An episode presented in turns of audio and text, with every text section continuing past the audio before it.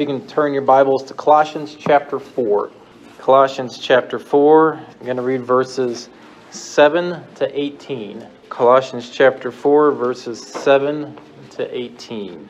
God's word says, All my state shall Tychicus declare unto you, who is a beloved brother and a faithful minister and fellow servant in the Lord, whom I have sent unto you for the same purpose that he might know your estate and comfort your hearts. With Onesimus, a faithful and beloved brother, who is one of you, they shall make known unto you all things which are done here. Aristarchus, my fellow prisoner, saluteth you, and Marcus, sister son to Barnabas, touching whom ye received commandments. If he come unto you, receive him. And Jesus, which is called Justus, who are of the circumcision, these only are my fellow workers unto the kingdom of God which have been a comfort unto me. Epaphras, which is one of you, a servant of Christ, saluteth you, always laboring fervently for you in prayers, that you may stand perfect and complete in all the will of God.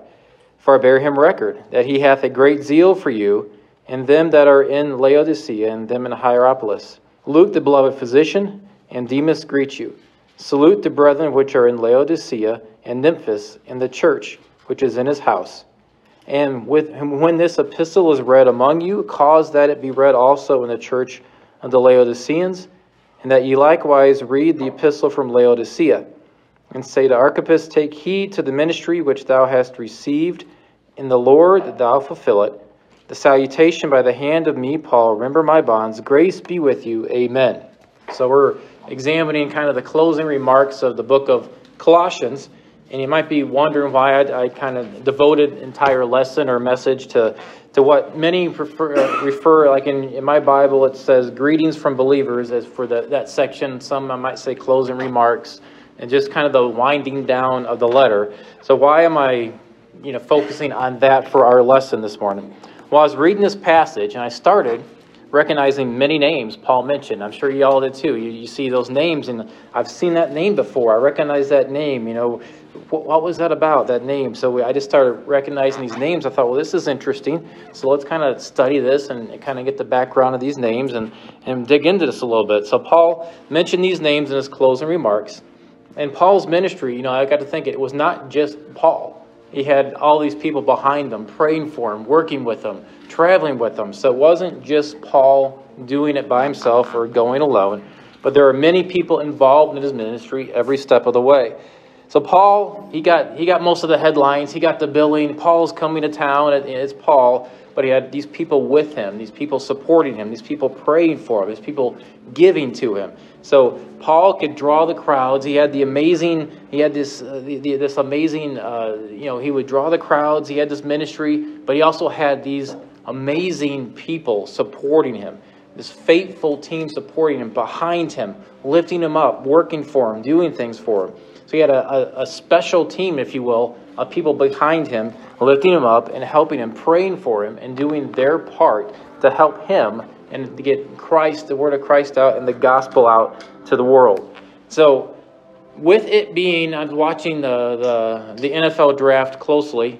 Uh, my hoping my Chicago Bears would actually get someone good this time, and and and, and it seems like they did. I'm kind of kind of optimistic. So as I was watching the draft, thinking about please pick this person, don't get this person. And then I'm thinking, I'm then I got to think about this message and reading these names. I'm thinking special team. You know, I just had football in my mind. So I'm thinking this is God's special team. So that's the title of our lesson this morning. Our message is God's special team. So with football season, I draw that, you know, the football, the draft and all that, you know, they have the special teams on the football team. Now, you don't really hear a lot about the special teams if they're doing their job. They're hardly even mentioned. They're just doing their job. But if they mess up something, then you hear a lot about special teams. A lot about it. So uh, my the title was it's the the special team or God's special team. But Paul, he got kind of the, the headlines, or we hear, or we talk about Paul all the time, but he had so many people behind him, supporting him, praying for him, lifting him up, doing things for him. And so we were all, in a way, on a team or a special team helping get the word of God out, helping get the gospel, helping. We lift each other up. We're on each other's special team. We lift each other up. We work for each other. We pray for each other. We help each other. We, we, we work together to get the gospel out and help, and help the world. So that was kind of the title or the, the thinking of this.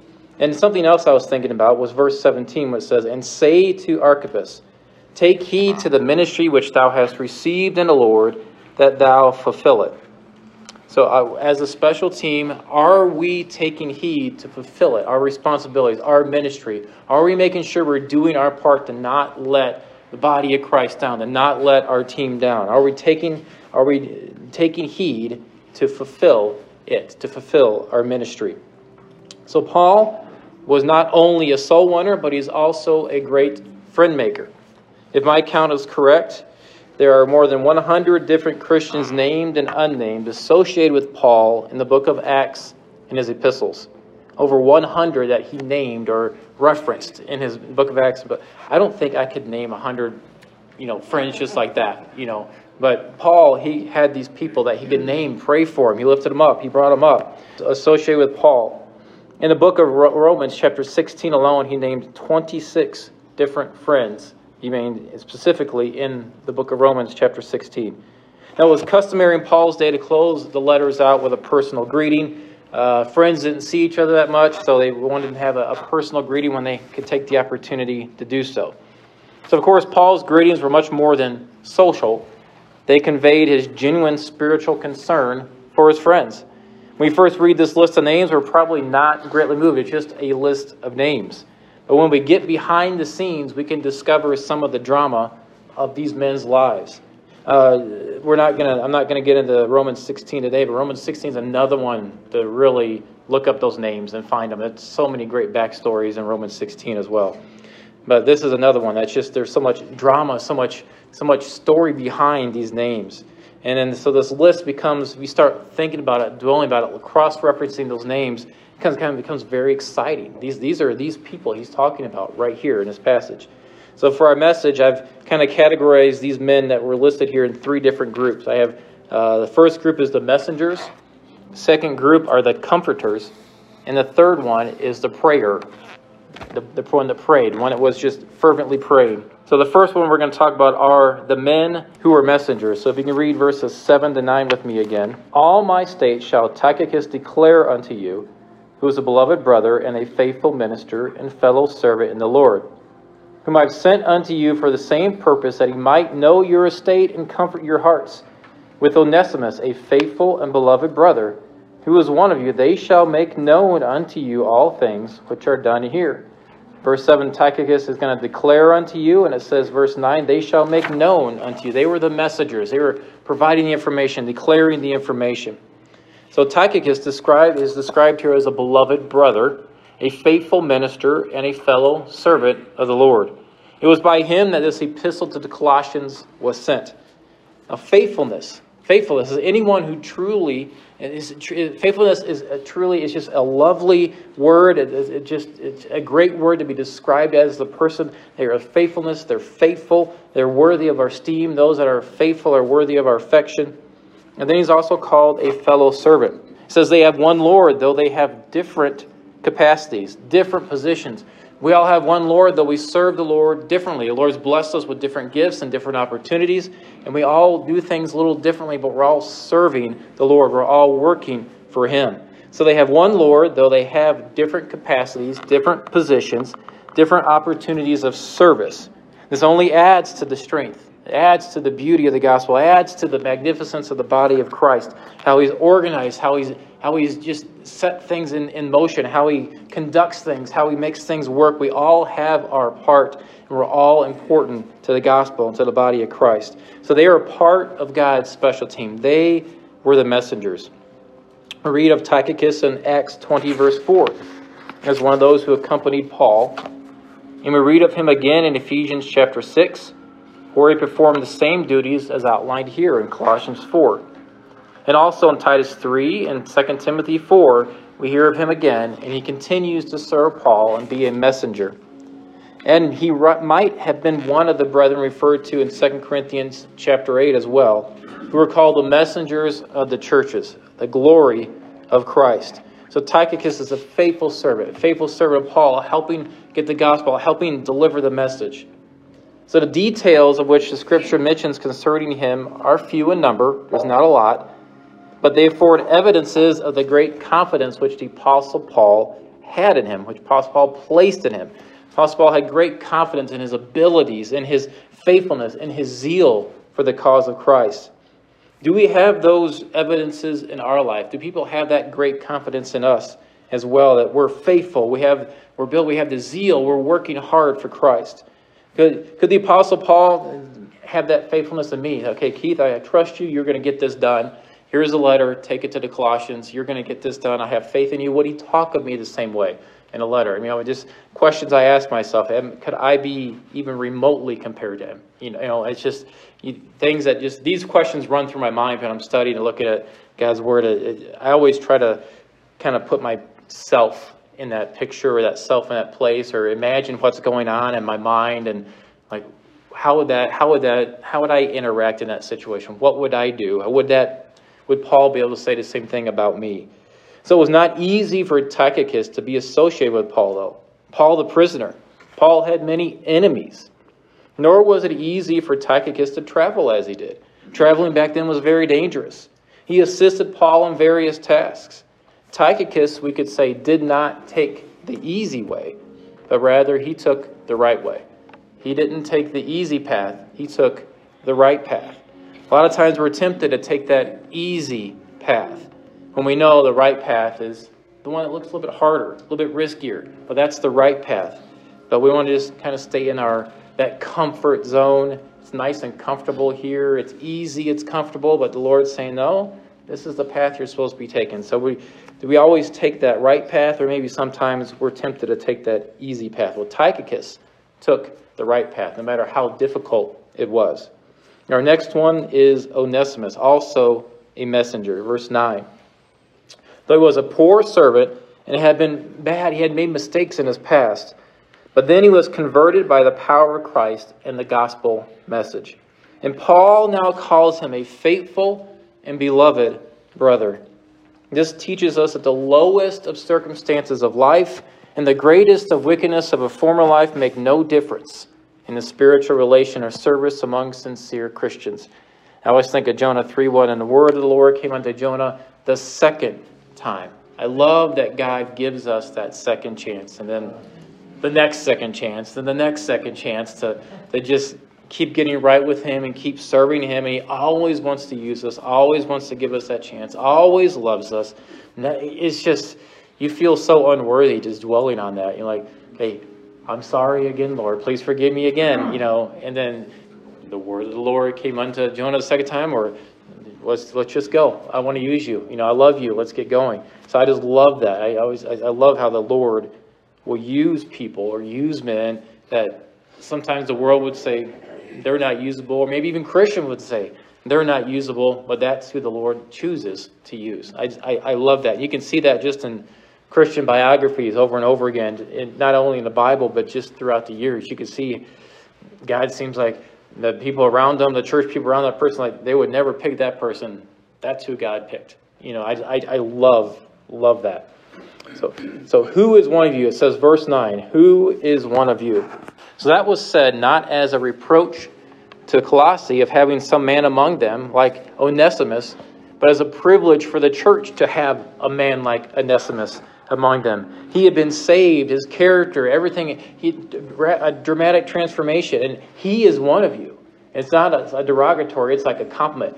He is one of you. The Apostle Paul administered to him. He got saved, his life transformed, and Paul wanted them to give them a proper welcome for the returning of this converted slave, to treat him as a brother, as Paul argued to Philemon.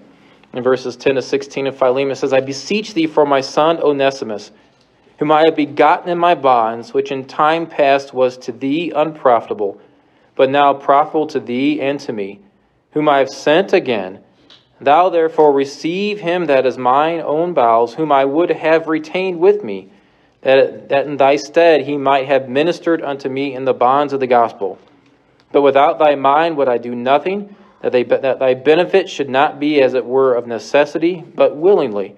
For perhaps he therefore departed for a season, that thou shouldest receive him forever, not now as a servant, but above a servant, a brother, beloved, specially to me, but how much more unto thee, both in the flesh and in the Lord. So Onesimus was also a messenger, also a helper of Paul, but he has a tremendous story of redemption through Christ.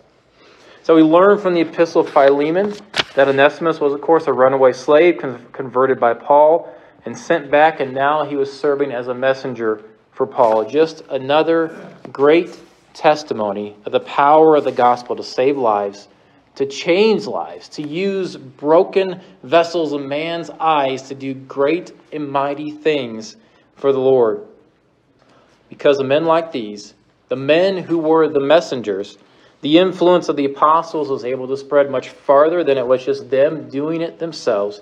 And then also the influence of the gospel spread much farther than it was just the apostles spreading it themselves. So these messengers, these people that spread these epistles out, we owe a great deal of gratitude towards them, just as much as we owe towards Paul for writing it. They got the word out. They spread the gospel.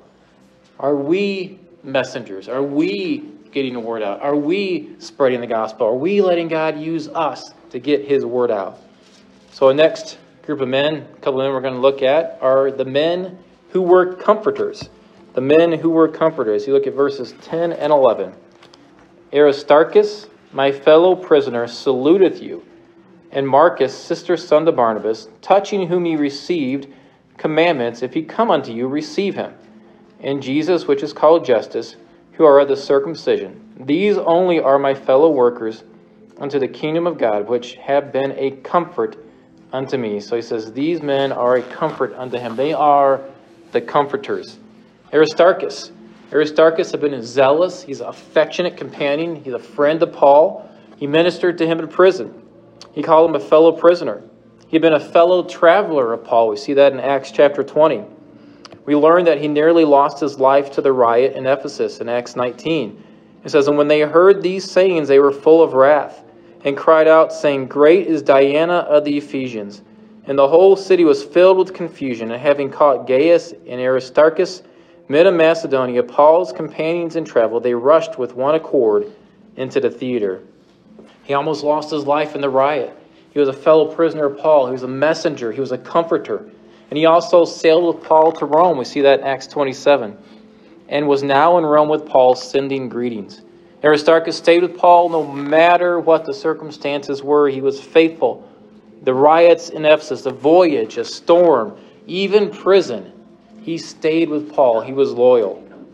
Are we loyal and faithful to Christ no matter our circumstances, no matter our situations, no matter the storm that's in our life? Are we faithful? Are we loyal to Christ like Aristarchus was to just a man named Paul? Do we stay faithful to Christ like Aristarchus stayed faithful to Paul? We owe much greater to Christ than Aristarchus owed to Paul. Christ is our Savior. This man owed Paul and looked at the dedication he had to him and the faithfulness he displayed to him, but think of how much more we owe Christ. We can learn much from his example, his dedication, his faithfulness to Paul, and use that to challenge our personal dedication and faithfulness to Christ and his word. Next one is Mark, verse 10. Mark was also a comforter. Paul had a quarrel with him at some point in time in the past. Paul wanted nothing to do with him. Paul refused to work with him, and it caused great division among Paul and Barnabas over Paul's feelings about Mark, about what Mark had done, or actually more about what Mark hadn't done. Mark left them on their missionary journey. Yet we find here that Paul is not only reconciled to Mark, but he now respects him so much that he recommends him to other churches. This goes to show us that we may, for a time, have a great falling out with someone. We may kind of stepped back from ministry. Maybe we just kind of just left. We quit for a while. But in those times, God can use us, God can restore us, God can bring us back up to that point, and then someone can praise us for what we're doing. That's just the, the restoration of Christ, the restoration, how He can take a life. And the word of the Lord came unto Jonah the second time. Verse always keeps coming to mind how He could just take that life and gives you that second chance. No matter what you've done, He gives you that second chance. He wants you to have that chance to, to come to Him again, to serve Him again. This shows us the power of the cross, the power of God, the reconciliation, the power of what true forgiveness between Christians can do, the power of the bond of fellow Christians, and the power of Christ. Matthew Henry commented on this situation. He said, Paul and Mark, he said, if men have been guilty of a fault, it must not always be remembered against them. We must forget as well as forgive. So if someone's been guilty of a fault towards us, we can't keep holding that against them. We need to forgive them and do our best to forget it, move on, and let the, let the restoration come and, and just work together for Christ again. Now, Mark was a writer of the second gospel. He was a cousin or a nephew of Barnabas. And the church in Jerusalem met in his mother's house. Mark eventually proved profitable to Paul. Even though he let him down, Paul's like, I'm not doing anything. I'm not working with him. I'm not going with him. It caused great contention. But Paul eventually proved he was profitable to Paul for the service. 2 Timothy 4.11, Paul says, Only Luke is with me. Take Mark and bring him with me, for he is profitable to me for the ministry. That relationship had been completely restored. So even now, Mark is included with those who Paul says proved to be a comfort to me. John Mark is an encouragement to everyone who has ever failed. Everyone has ever failed in their attempts to serve God. He did not sit around and sulk that we know of, but he got back into the ministry, proved himself to the Lord and to the Apostle Paul. He took that second chance and ran with it.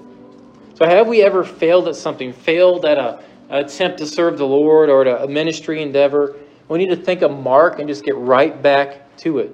The Lord is waiting and wanting to bless us as we start serving Him and living for Him again as we should. Now, our next comforter says, Jesus called Justus. That's in verse 11. Now, little is known of this man except that he was a Jew of the circumcision, a fellow worker for the kingdom. He too was a comfort to Paul. Jesus called Justus represents all those faithful believers whose deeds are not announced for the world to know, who serve in the background, who serve in the background of ministries, mostly unseen. They never get the compliment, never get up on the stage, but he represents those that are faithful workers of the church, faithful workers in Christ, and they're called comforters. They're being recognized. So no man can produce what they are capable of producing unless they receive the right kind of encouragement. Justus, or Jesus called Justus, was an encourager. He was a comforter. We need to look for those that need encouragement and be an encourager, be a comforter.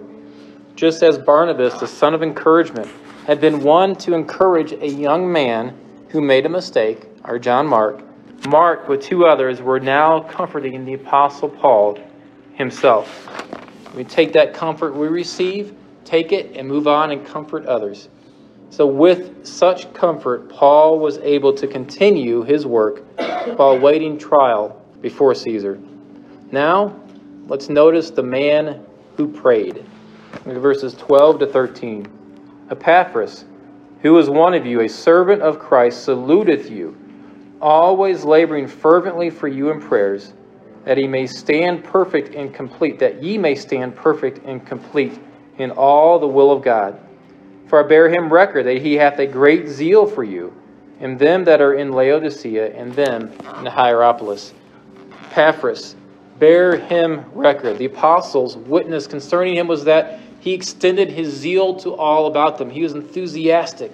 His enthusiasm for the Lord was contagious. Could that be said about us? Because someone say that our enthusiasm for the Lord is contagious. Do people see the zeal for the Lord in our life? I think this is something we all, speaking personally myself, could do a better job projecting that enthusiasm, projecting that zeal, projecting that excitement for the Lord. We all could be a little bit more like Epaphras with that enthusiasm, that contagious enthusiasm for the Lord. Now, Epaphras was a person who helped start the church at Colossae. We see that in chapter 1. He cared deeply for them. He cared deeply also for those in Laodicea and Hierapolis. So, do we have that character trait of deep concern for our fellow Christians, deep concern for those we go to church with, deep concern for uh, the family of Christ? And we also see that he was also a fellow prisoner. Philemon 23 says, there salute thee, Epaphras, my fellow prisoner in Christ Jesus. So, what could he do? He's in prison, he's so far away. What could he do for fellow Christians while he's in prison? Well, the Bible tells us he did something tremendous for fellow Christians while he was in prison. He couldn't do anything really physically, but he could pray. That's the, the greatest thing we could do. I just want people praying for me. Pray for me. You know, that's the greatest thing you could do for me. Pray for me. It says he was mighty in prayer, a mighty worker in prayer. Epaphras prayed. He was a man of prayer. He was a man of great enthusiasm. He cared for fellow Christians, but he was a man of prayer. In the short mention here about Epaphras, we can learn a lot about how we ought to pray for each other. Let's read those two verses again and, and now think about how those verses instruct us how we ought to pray for each other. Verses 12 and 13 Epaphras, who was one of you, a servant of Christ, saluteth you, always laboring fervently for you in prayers, that you may stand perfect and complete in all the will of God. For I bear him record that he hath a great zeal for you, and them that are in Laodicea, and them in Hierapolis. Epaphras was a man of prayer. He says he prayed constantly, always. He was a good example of Paul's admonition continue in prayer. Epaphras did not pray only when he felt like it, as do many Christians today. Nor did he pray when he was told to pray. says he always prayed. He prayed for other believers. He brought people up to the Lord in prayer always, constantly, seeking God's blessing. Ephesians 6:18 says, praying always with all prayer and supplication in the Spirit, and watching thereunto with all perseverance and supplication for all saints. Notice it says he prayed fervently, laboring fervently in prayer. The same word translated here as laboring fervently is the same word used in Luke chapter 22, speaking of the Lord when he's praying in the garden. That's how intense. Uh, that's how intense this man prayed for each other, prayed for us. So he fervently, agonizingly prayed. For Epaphras, praying was serious business. Now imagine if we as church members today put that kind of effort that Epaphras put into prayer, praying for his fellow Christians. If we prayed for each other that way, urgently, agonizingly prayed for each other, imagine the difference it would make. Imagine the difference. It's just, it's hard to think the difference it would make in our lives, in our church, and in the church's ministry. And he said also he prayed, he prayed personally. Epaphras did not pray just a general prayer for the world or for all Christians. His, his prayer, he centered his intercession, his prayer on the saints in Colossae, Laodicea, and Hierapolis. No doubt he mentioned some of them by name, I'm sure he did. Prayer for Epaphras was not an impersonal religious exercise. He cared for these people in his heart, and he prayed personally and fervently for them. He also prayed with a goal in mind. Notice it says there that you may stand perfect and complete. If you'd ask Epaphras, what are you praying for? He could get very specific with you. He said, I'm praying for these people. I'm praying for this in their life. I'm praying for all this. He could tell you very specifically what he's praying for. His desire was that these believers would grow, would mature, stand perfect and complete in God's, in God's will for them, in, in their maturity in Christ. Do we pray specifically? Do we pray purposely? Do we pray agonizingly for each other? Paul used four significant words to summarize the prayer of Epaphras. These words are also summarized the book of Colossians very well. He used perfect, complete, all, and will. Epaphras had concern for these Christians, and he prayed that they would know and do the will of God. E.M. Bounds said this about prayer what, ch- what the church needs today is not more machinery, not new organizations, or more novel methods, but men whom the Holy Spirit can use. Men of prayer, men mighty in prayer. The Holy Spirit does not flow through methods, but through men.